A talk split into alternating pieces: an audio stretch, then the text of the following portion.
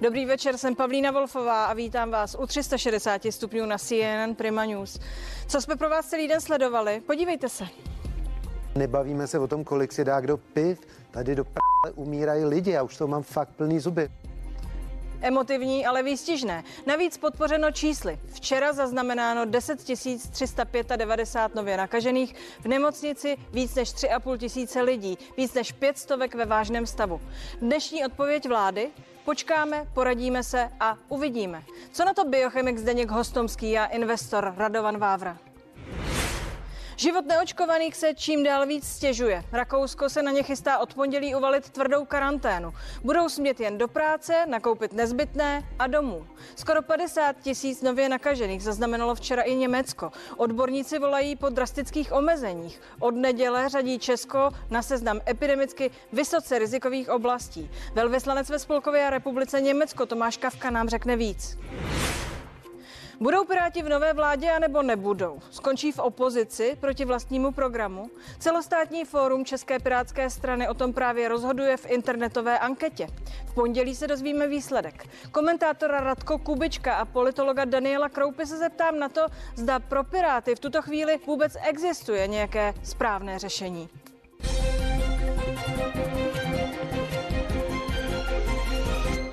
Včera to vypadalo na rychlou akci, ale dnes z ní zjevně sešlo. Zpřísňování je na stole, ale až v momentě, kdy se odcházející a nová vláda dohodnou jak na něj. To je jednoduše řečeno závěr dnešního setkání ministra zdravotnictví Adama Vojtěcha s týmem jeho nástupce Vlastimila Válka. Moudřejší tedy snad budeme příští týden. Opatření se musí zpřísnit a budou zásadní. Tak takhle mluvil Babiš ještě včera. Znovu opakuji, budeme pracovat tak, jako kdyby jsme tady měli být ještě čtyři roky. Jenže dnes vláda zařadila zpátečku. Na tiskovou konferenci poslali jen jednoho ministra a ten oznámil. Zatím počkáme, co na to řeknou ti, kteří mají přijít po nás. Ještě čekáme na písemné stanovisko antikovid týmu.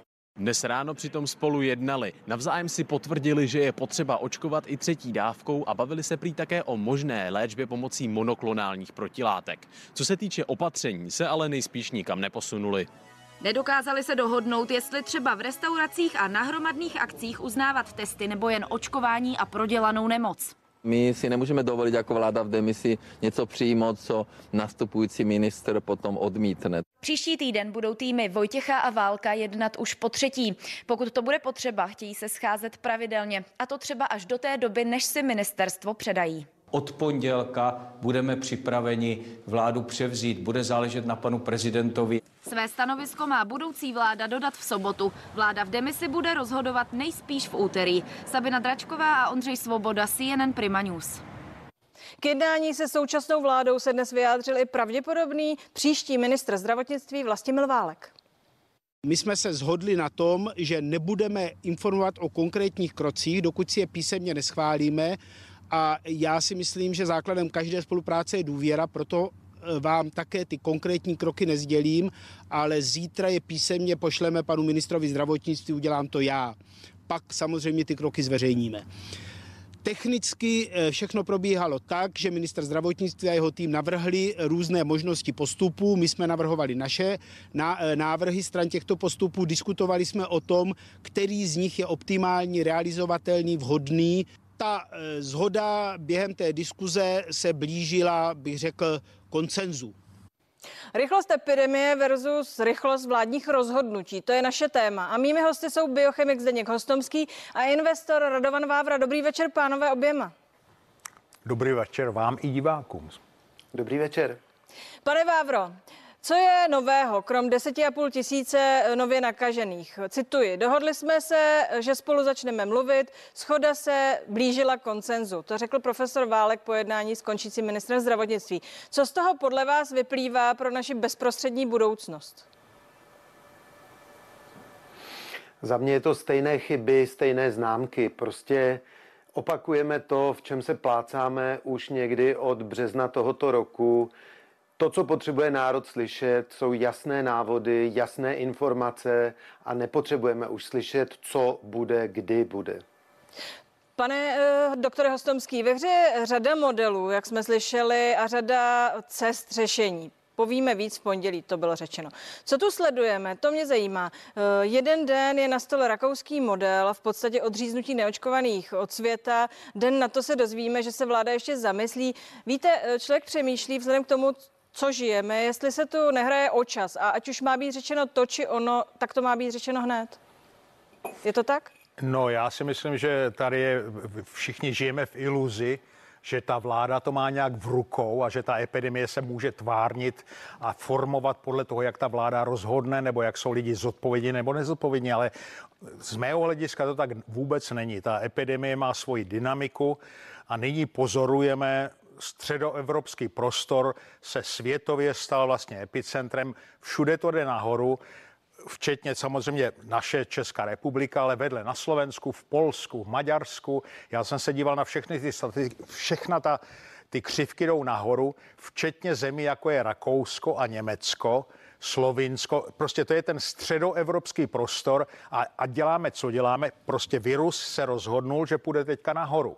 A teďka vlády se říkají, ježišmane, co jsme udělali špatně, ta naše populace je nezodpovědná, my je musíme nějakým způsobem uzemnit. Já si myslím, to, to je skutečně bláhové a v podstatě nepochopení biologické podstaty té epidemie. Rozumím, a vy si tedy nemyslíte jako pan Vávra, že teď by mělo uh, zaznít uh, rozhodné slovo konečně, protože pojďme si říct otevřeně, že rozhodné slovo nezaznělo posledních 20 měsíců.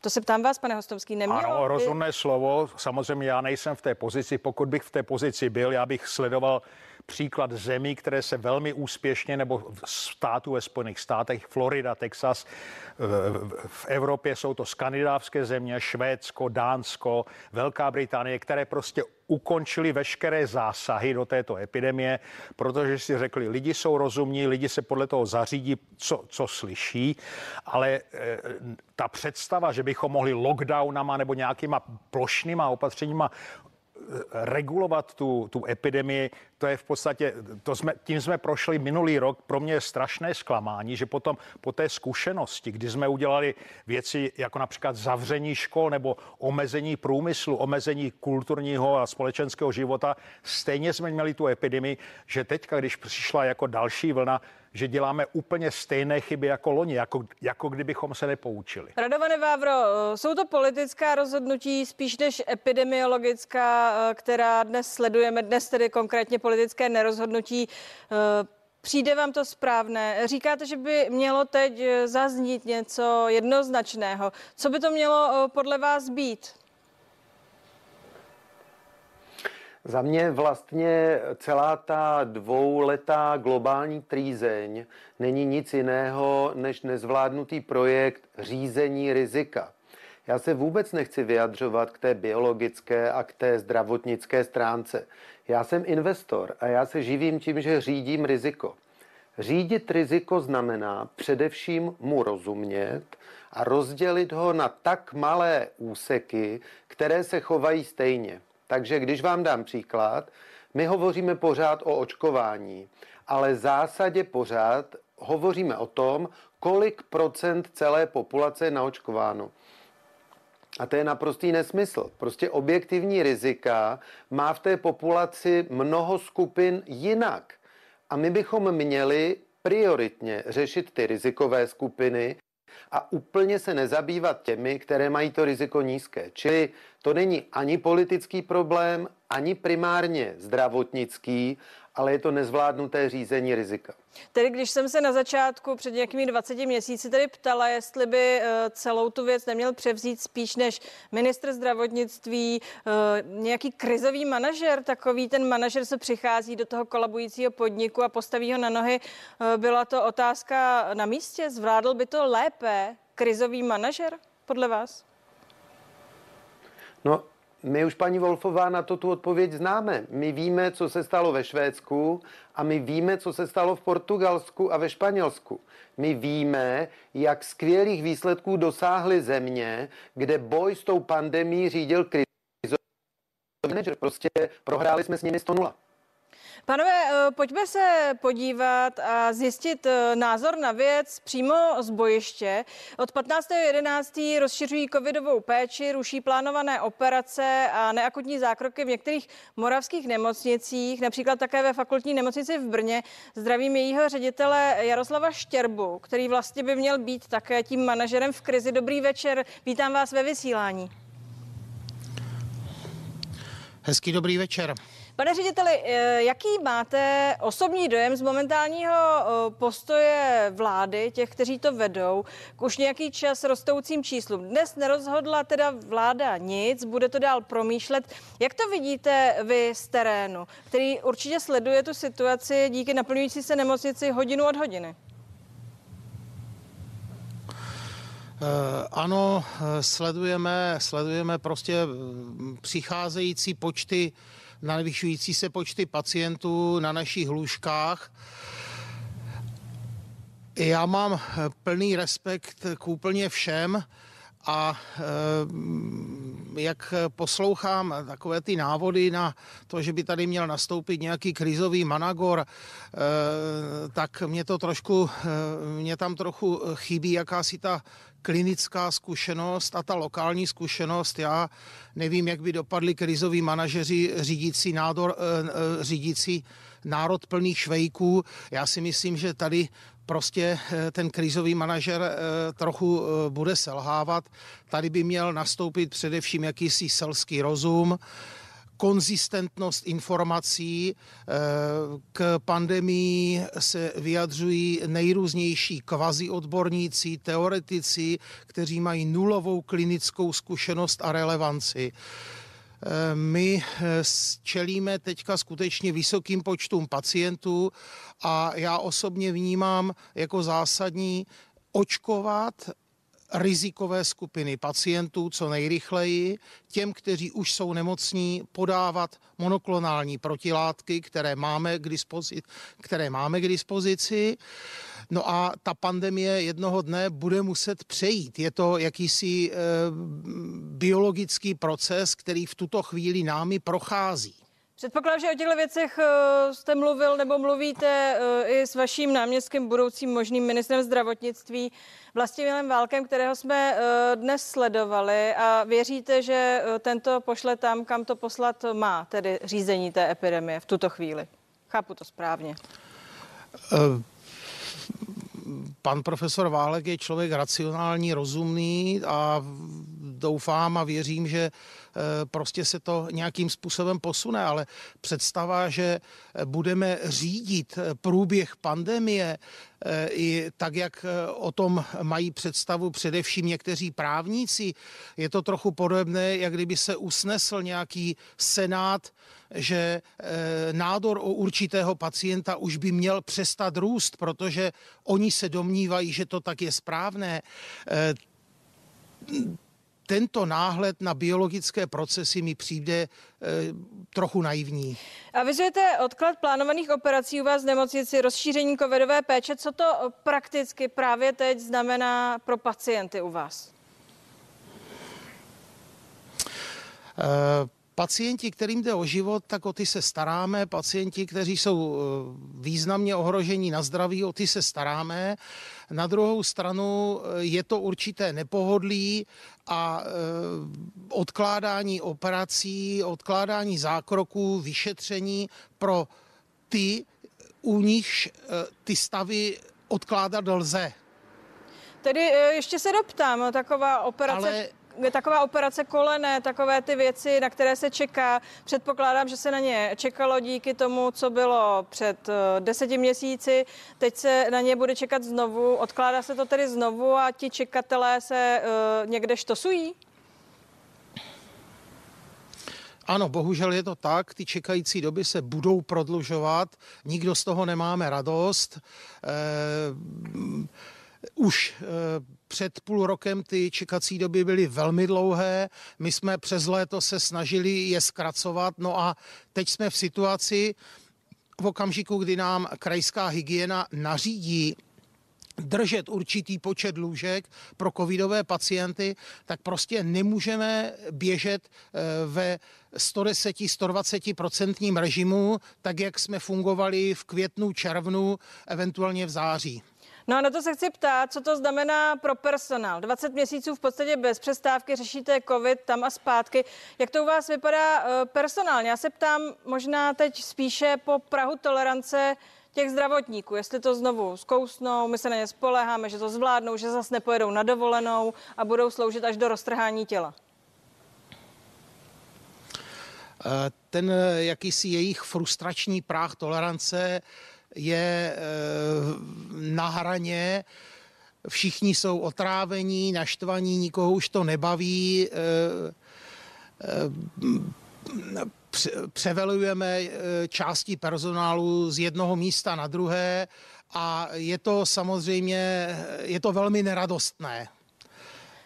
Ještě jsem se dneska dočetla, že nad nimi eh, vysí eh, povinnost očkování, alespoň o tom hovořil pan doktor eh, Smejkal ze skupiny MESES. Umíte si představit, že ještě do tohoto přijde nějaký, nějaké nařízení toho typu, že něco, co doteď nemuseli a mohli si to rozhodnout, teď muset budou? Já osobně jsem trochu nepřítel různých příkazů, zákazů a rouškování, trasování a tady všech těchto úžasných věcí. E, e, e, myslím si, že personál je dostatečně napružen z toho, co máme. Na druhou stranu určité části těch pečujících profesí, které jsou v bezprostředním kontaktu s nemocnými, tam si lze jakousi formu eh, politiky cukru a byče představit, kdy skutečně budeme nutit personál, který je v bezprostředním kontaktu třeba s těmi eh, vysoce ohroženými skupinami pacientů, eh, seniorní skupiny pacientů, onkologicky nemocní, tak tam lze si představit nějaké eh, tvrdé vyžadování, očkování. Eh, lidi, kteří jsou třeba v laboratořích, eh, v technických profesích, tak tam asi by to nemuselo být tak striktní. Na druhou stranu jsou státy na světě, kde jsou v tomto velmi jasní, striktní a kdo chce pracovat ve zdravotnictví, se musí naočkovat, takže eh, oba pohledy jsou možné. Pane řediteli, děkuji, že jste s námi byla. Díky za ten vhled, který jste nám poskytl. Mějte se hezky. Děkuji, hezký večer i vám. Pánové Hostomský a Vávro, eh, v ohrožení, jak to vypadá, jsme eh, stále nějakým způsobem všichni. Třeba moji rodiče, oba očkovaní, oba nyní mají covid. Já očkovaná před půl rokem, už poučená, vím, že eh, teď čekám, se nervózní, přijde třetí dávka. Chci se zeptat, ty věci, které se změnily od chvíle, kdy uh, jsme dostávali první informace o očkování, o bezinfekčnosti, uh, byly uh, komunikovány tak, že je zmatek. Myslíte si, pane Hostomský, že nepřišel čas na to si to nějak sesumírovat a říct lidem, jak to ve skutečnosti s epidemí a s tím bojem, který máme před sebou, je? Já souhlasím s, s vaší otázkou jako s tou premisou. Já bych se odvolal na to, co, co říkal pan ředitel z Brna, že vlastně eh, všech, se vším souhlasím s jednou výjimkou, kde on mluvil o švejkování, to znamená, to byla samozřejmě narážka na český národ, že jsou to švejkové a proto si to sami způsobili, ale pokud jsou oni švejkové, tak jak to, že stejný postup epidemie je teďka v Polsku, Maďarsku, na Slovensku, ve Slovensku, v Rakousku a Německu. To znamená, to jsou všichni švejkové? Já myslím, že vůbec ne. Prostě ten biologický aspekt nemůžeme zanedbat. Na druhé straně si myslím, že ten zdravotní aspekt, který on zdůraznil velice dobře, si myslím, že naši zdravotníci jsou fantastičtí. Eh, já bych se samozřejmě takto. Eh, jsou určitá data. Média sledují počet nakažených, který je podle mě irrelevantní. Ano? Počet nakažených odpovídá té biologické situaci, ale počet těžce nemocných odpovídá vlastně stavu očkované populace, respektive populace, která tím už prošla. A pak, když se podíváme na čísla zemře, lidí, kteří zemřeli, tak to je de facto odrazem, jaká je lékařská péče v té dané zemi. Čili pokud si to takto jakoby probereme, tak je to v podstatě úplně jasné, co musíme dělat. Jsou tady rizikové populace, paní Pavlína se zmínila o, o, o prostě rodičích a tak dále. Ro, lidi nad 60 let by se měli prostě nechat očkovat, ať to stojí, co to stojí a teďka po půl roce aby si dali tu třetí dávku, protože statisticky toto funguje velice dobře. Já vás zastavím. Eh, Pane Vávro, když se zastavím u těch čísel, co zmiňuje pan doktor Hostomský, já nevím, jestli se v nich eh, vlastně like může správně zorientovat a hlavně nevím, jestli jsou to ta správná čísla, která mají ty uh, neočkované přesvědčovat k tomu, aby se očkovat uh, měli. Já jsem se na to dívala, teď se argumentuje proti očkování tím, že v nemocnicích končí očkování. Rozum ale dá, že před rokem nemohli končit v nemocnicích očkování, protože nikdo očkovaný nebyl. Jestli bychom bychom neměli operovat jinými čísly a jinými argumenty, než jaké se eh, v této epidemii používají pro ty, které eh, chce někdo oslovit a eh, dostat na svou stranu. Já si bohužel myslím, že ono už to dávno není o informacích. Tenhle národ a možná i zbytek civilizovaného světa je rozdělen na zhruba dvě podobné poloviny. A v tom očkování jste to viděla strašně plasticky. Byla velká část populace, která se hnala do těch očkovacích center, protože ti lidé chápou, o co tady běží, snažili se co nejdříve mít obě dávky a spousta z nich má dneska už třetí. A pak tady máte druhou část populace, která z milionu důvodů se nenechá naočkovat nikdy. A co jim k tomu říká pan Landa, ne paní Čáková, to je v podstatě jenom bižuterie.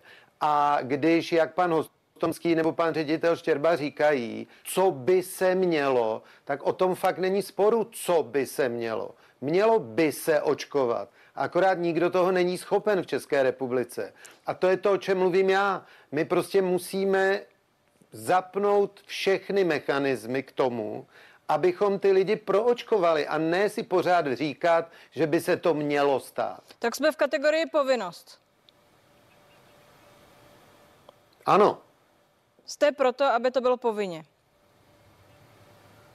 Nestačí, nestačí lidem říct, že eh, třeba eh, pro lidi eh, nad 80 let je osmkrát větší pravděpodobnost, že neskončí na jipce, pokud budou plně očkováni.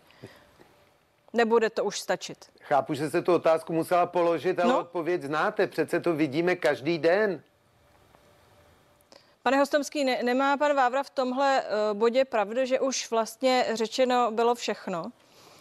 No, a víc nic není mm, co dodat, aby všichni pochopili, o co Já myslím, hrajeme? že má pravdu v tom, že co se týče informační úrovně, všechno, co bylo nutno říci, již bylo řečeno. To znamená, pokud se lidi nenechali naočkovat, informace mají, to znamená, je to jejich vědomé rozhodnutí. A tady já myslím, že on to na začátku říkal velice správně. Pod, podobně jako investor, tak si myslím, že každý člověk, já, můj apel je na osobní zodpovědnost, musíte zvážit svá rizika a benefity. A třeba co se týče očkování, já si myslím, že ty benefity, zejména u těch starších lidí, jsou prostě prokázaná a e, prokázané a e, není o tom pochyb. No ale možná jestli... nejsou sděleny tak jednoznačně. No, tak Musíte jako lidem říct, poskyt... je to tolikrát menší pravděpodobnost, že vaše maminka umře na covid, než kdyby nebyla očkovaná. Například. Prostě takhle to nikdy jednoduše řečeno nebylo. Eh, pane Vávro, promiňte, pane doktore, ale pane Vávro, vy si vážně myslíte, že to nemá žádný eh, smysl, ty informační kampaně, protože teď jsme do jedné takzvaně brutální nasypali eh, spoustu peněz. Nechci se zabíhat do podrobností, co si o ní kdo myslí o té kampani, nicméně přeci musí existovat nějaké empirické výzkumy efektivity takových kampaní. Vždyť to není první očkování na světě. Nemyslíte si, že Tohle by byla cesta, třeba vyhodnotit si, jak to bylo s kampaněmi na očkování proti tetanu, nevím. Ta kampaně úplně otřesná a je úplně špatně. Já si myslím, že polovina těch důchodců si myslí, že takhle dopadnou ti, kteří dostanou covid. Vůbec si ti lidi nepropojí, že je to očkování. Oni se jenom vyděsí a schovají se doma nebo otevřou ani pošťačce. Prostě ten, kdo tohle vymyslel, byl úplný šílenec a o marketingu nic neví. Historicky nejúspěšnější první kampaň byla kampaň harvarských fondů Viktora Koženýho. A jak vypadala? Radostní, krásní, nasmátí lidé, zvony, všichni budete bohatí. Tak pro Krista takhle se měla dělat pozitivní kampaň k očkování. Ikony tohodle národa, Jágrové a já nevím kdo, měl by každý den v televizi a říkat, konečně tu vakcínu máme, dívejte, já jsem si to dal, dejte si to taky to, co tahle země předvedla za poslední dva roky v otázce covidu, je jedna chyba za druhou a mi z toho fakt zle. Pane doktore Hostomský, eh, myslíte, že to vážně už nemá cenu s nějakou kampaní přicházet? Že v této fázi už nejsme? No já myslím, že ta kampaň by byla konstantní. Bohužel já nejsem tou ikonou českého národa, ale já jsem kdykoliv jsem měl příležitost, jsem říkal, to, ta vakcinace fakt funguje, prostě máme na to data a lidi mě, já si myslím, že tady novým faktorem je, jsou ta média nezávislá, ano, společenská, takže lidi si najdou na internetu spoustu věcí, které jsou eh, prostě nejsou správné a teďka ta naše kampaň, dejme tomu ta státní, v podstatě naprosto tomu nemůže konkurovat. Ano, jestli by tam byly ty celebrity ve stylu Jágra, nebo já nevím, eh, eh, teďka si koho by jsme tam dali? si vzpomenout. Pavlíny třeba, tak kdyby to říkali dnes a denně v pořádku. Ale já si myslím, abychom se oprostili od této situace, že Česko je skutečně pupkem světa, Ono úplně ta epidemie jde stejně v tom Rakousku, v tom Německu. Tomu se dostaneme a ptát se vás říkal. budu Takže po jako důvodech, myslíte, proč to tak nás... je. Nicméně teď na tu kampaň odpověď. Myslíte si, že by se to s ním mělo ještě zkusit, že to, co předvádíme, je správně? Ano, ne? Velmi jednoduše ta otázka položena, prosím o jednoduchou krátkou odpověď, pane doktore. Já myslím, že ano, že každý, kdykoliv bych se zmínil o tom, že ty vakcíny skutečně fungují, to neznamená, že třeba nebudete být eh, jako infek, eh, infikovaný tím virem, ale znamená to, že statisticky budete mít daleko lehčí průběh, anebo se tomu úplně vyhnete. Je to naprosto racionální rozhodnutí, to je ten risk benefit, jak říkal, jak říkal pan Vávra. A to by si ty lidi měli uvědomit. Můj, můj apel je na osobní odpovědnost. To znamená nečekat, co vám vláda řekne. Ona, ona vám může dát informace, ale to rozhodnutí musíte udělat vy a ideálně ho udělejte tak, aby to bylo ve váš prospěch. To je, jak, jak byly ty koženého fondy. Lidi to ne, neříkali, protože kožený se usmíval, ale si mysleli, že skutečně zbohatnou. Čili když se dáte vakcinovat, tak musíte být přesvědčen, že děláte něco pro svoje zdraví a že si zlepšujete perspektivy do budoucna. Připomínám, že věřili mu, nezbohatli, ale pojďme dál, pojďme to poslat trošku do světa. Jak to vypadá v Rakousku? O tom už něco víme, jelikož vláda zvažuje údajně právě rakouský model boje s epidemí. Na to téma se pobavím s mými hosty. No a vydáme se i do Německa. Tento týden tam zaznamenali 50 tisíc nových případů za den a reagují na to. Spojíme se s českým velvyslancem v Berlíně Tomášem Kavkou už za chvíli.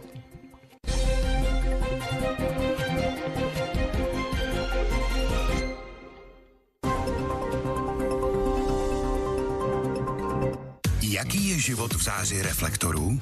Co dělají herci, zpěváci a další známé tváře nebo slavné osobnosti?